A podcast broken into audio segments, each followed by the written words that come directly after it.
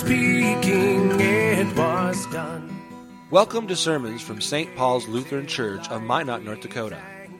St. Paul's is anchored in the message of Christ crucified for the forgiveness of sins, for the church and for the world. The following sermon is from Reverend Dr. Matthew Richard.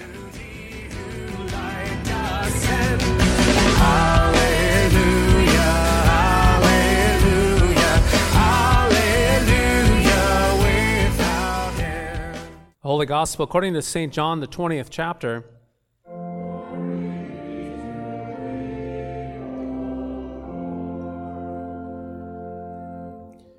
On the evening of that day, the first day of the week, the doors being locked where the disciples were for fear of the Jews, Jesus came and stood among them and said to them, Peace be with you.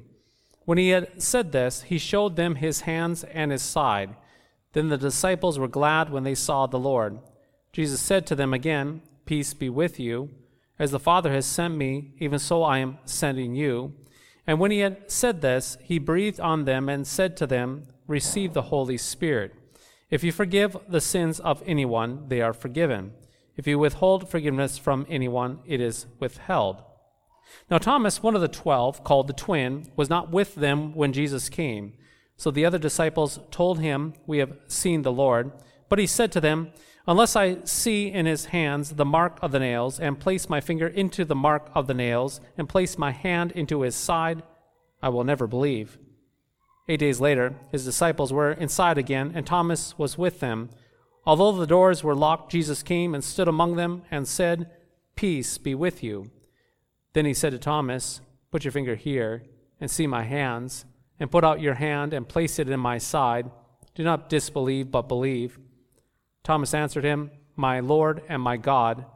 Jesus said to him, Have you believed because you have seen me? Blessed are those who have not seen and yet have believed.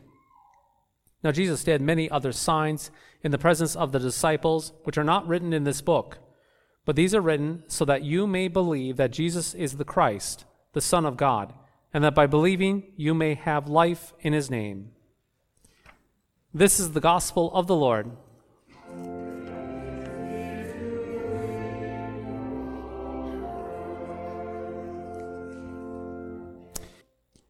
In the name of Jesus. Amen. If I were Jesus, yes, if I were Jesus, I would have let those disciples have it that evening when they were all huddled up in fear in that upper room in Jerusalem. Yes, if I were Jesus, I would have told those disciples that they were a bunch of weak willed, sleeping, betraying cowards who left me in the time of my greatest need. I would have also signaled out Peter. I would have zeroed in on Peter and called him out for his big talk and his puny little actions. So, Peter, what's this? What's this about? I hear you being a rock, a big tough man. Couldn't you even stand by me during that time in front of a little servant girl? You surely talk the talk, Peter, like a big man. However, well, you're a lot of talk and not much action. Yes, indeed, if I were Jesus, I would have gotten after them for their spineless actions. I would have asked them, You know, I rose from the dead, and now you are hiding here in this upper room with a tiny little lock on the door. Now, do you feel safe now that the lights are dimmed and you're whispering and you have a locked door? But, dear friends, I'm not Jesus. God be praised for that. You see, three days after Jesus died, he entered into that upper room where the disciples had locked themselves in for fear of the Jews, fear of the Jewish leaders. And get this Jesus, he did not come into that upper room to chastise or rebuke the disciples. He did not come into that room to chastise or rebuke them. So, if Jesus did not rebuke and chastise the disciples in that upper room, what did he do when he came into that room with the disciples right after the resurrection? Well, we should note, for starters, Jesus did not come into that upper room to tell his disciples how to fortify that upper room, how to maybe get proper locks on the door, and how to wear perhaps a good disguise in public. Jesus also did not give them instructions on how to gather survival food, to prep for the days to come, to keep off the radar of the Jewish leaders, if you will. Jesus also did not come up in that upper room and say, Let's huddle together now. I have a strategic plan and action steps for us to accomplish in the days to come. Jesus, he also did not have a military plan, a military campaign, a political policy ready to go for the disciples. You know, Jesus, he did not even have a marketing campaign to sway public opinion or perhaps clever talking points that he could gather to sway the masses. Jesus did not have any tricks up his sleeve or any deceptive plans to manipulate the general public through, yes, mass psychosis. No, he had none of this. And he did none of this. Instead, get this Jesus, he chased away their fear. He chased away their fear by saying to them, Peace be with you. Yes, peace be with you. And so Jesus, he chased away their fear by pronouncing peace in that room in front of them. And then, right there in that upper room, he gave the disciples their mission and purpose in the days ahead. Yes, he gave them their mission and purpose. And that purpose and that mission is simply this to forgive sins. Jesus told the disciples this He said, As the Father has sent me, even so I am sending you. Receive the Holy Spirit. If you forgive anyone's sins, they are forgiven. If you refuse to forgive them, they are unforgiven. And so, dear friends, it's really rather simple. It's actually quite simple indeed. The mission and the purpose of the early apostles back in that book of John, in that upper room, was simply to speak the words of forgiveness. They were to preach Christ crucified and resurrected for the forgiveness of sins. This is the ministry of the early apostles. And frankly, it is the ministry of the church and her pastors to this day, right now. Indeed, it is about the forgiveness of sins. Just as Jesus called the disciples to stand in the stead and in his stead and to deliver his forgiveness, deliver his blood, not as some sort of sacrifice to God, but a gift to the people, just as he called them to do that. The Lord still calls his church and pastors to do the same. And so, what this means, practically stated, is this St. Paul's Lutheran Church, this church, your church, exists primarily for the deliverance of the forgiveness of sins to anyone and everyone who might receive the forgiveness of sins. Deliver Christ and his gift of forgiveness. That's it. But, my friends, not everyone wants the church to be about the forgiveness of sins. Indeed, there's much pushback in our culture. Just the other day, a person came to our church and talked to one of our members. The person, they wanted help from the church to pay their rent.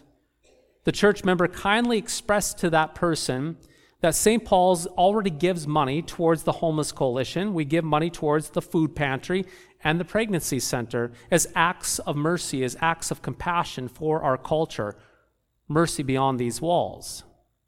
However, the member went on to say that St. Paul's does not give money towards a personal rent. And so the person, well, they sighed really loudly, and then they said, Well, what do you do around here then? The member responded, graciously and kindly, we're about the forgiveness of sins. Yes, we're about the forgiveness of sins. And then the person responded by saying, Well, whatever, have a nice day. And they left. Dear friends, please be aware that many in our culture, and even from inside the church in America, do not want the church to be about the forgiveness of sins. Now, I'm not in- entirely sure why. Indeed, I'm not entirely sure why. It may be that the forgiveness of sins is not flashy enough for some. Or perhaps, maybe the forgiveness of sins does not meet up with the popular fads of the day. Maybe the forgiveness of sins, maybe it hits a little too close to home for some people. Regardless of the reason, though, it is true that not everyone wants the church to be about the forgiveness of sins, but instead, something else.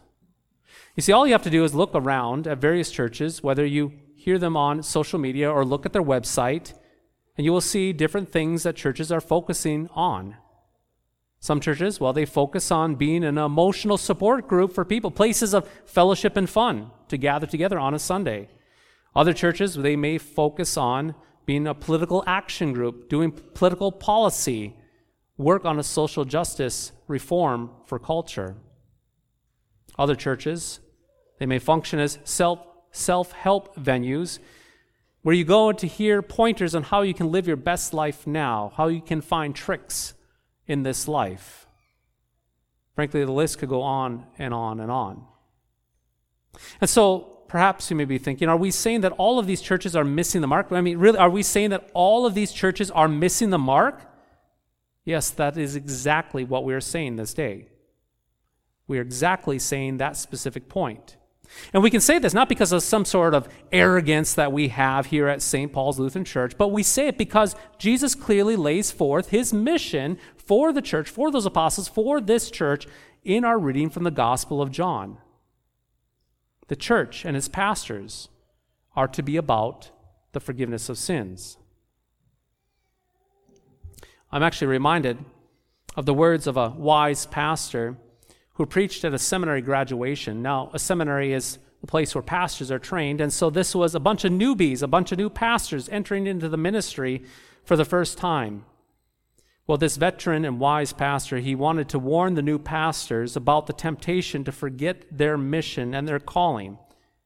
And he said this to them Dear young pastors, what you are stepping into is the preaching office. Don't forget that. Your relationship to the congregation is the same as the prophet to Israel.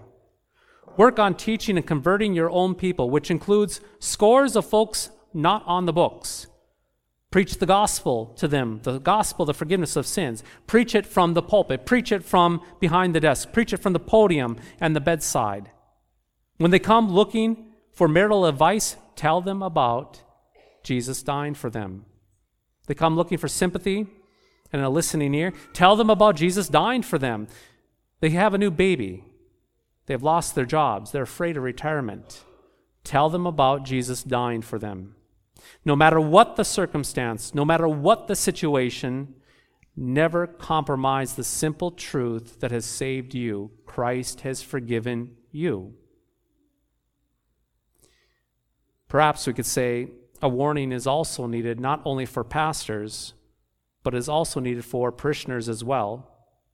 I imagine if this pastor would address parishioners, perhaps we could say it this way. He would say something such as this Remember, dear parishioners, what you are stepping into on Sundays. Don't forget that this church is about the forgiveness of sins. And so when you look up front and you see that font, do not forget that this is where the guilt of your sins was forgiven through that mighty word of mighty water, the mighty water of baptism. And when you look and see a man clothed in a white robe, remember that he is there to pronounce the forgiveness of sins into your ears, not to entertain you, not to do tricks, but to deliver the forgiveness of sins into your ears as he preaches from the pulpit and lectern. And when you look at that table, when you look at that table, indeed, know that this is where you get forgiveness laid upon your tongues and your lips. What this means is that if the church is struggling with the budget, do not let this distract you from the forgiveness of sins given to you in that sanctuary. If there are fights in the church, if there's gossip in the church over the color of the carpet, do not let this divert you from the forgiveness of sins given at that rail. If a church down the street is doing something exciting and something innovative, something that is catching everyone's attention, do not let that sidetrack you from hearing about the forgiveness of sins from that pulpit. Never let anything come before the forgiveness of sins. Remember, even if every program of the church falls apart, if the bulletins don't print and the website crashes, if the coffee is burnt and the donuts do not have enough cream filling, if sidewalks are not perfectly clean of snow, and if the attendance is lacking at a LWML or LYF or LLL event, and even if the Lutheran Church Missouri Synod completely folds and falls apart, well, it really doesn't matter. It really doesn't matter in the grand scheme of things. The reason being, if you have received the forgiveness of sins, all of those things are secondary. They're just details. Baptized saints, The church, yes, the church itself is not founded on these little things, but upon Christ and his forgiveness.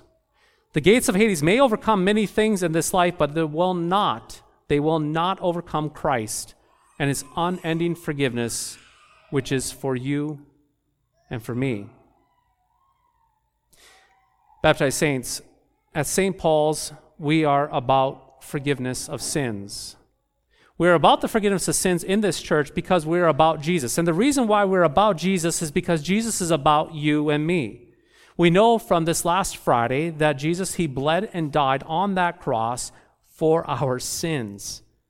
And he rose that Sunday for our justification and for our assurance.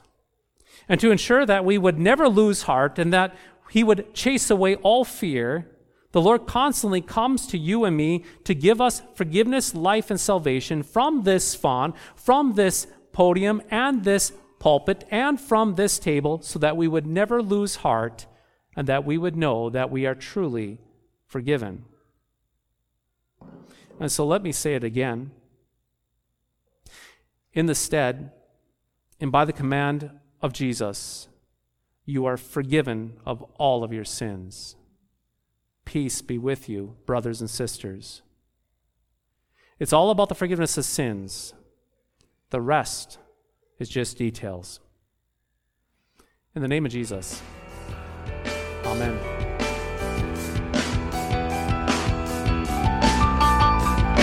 Thy strong word bespeaks us righteous, bright with thine own holiness. Thank you for listening to today's podcast sermon. You can access a full manuscript of today's sermon from Pastor Matthew Richard's blog at www.pastormattrichard.org or visit St. Paul's website. at www.stpaulsminot.org. The Lord bless and keep you.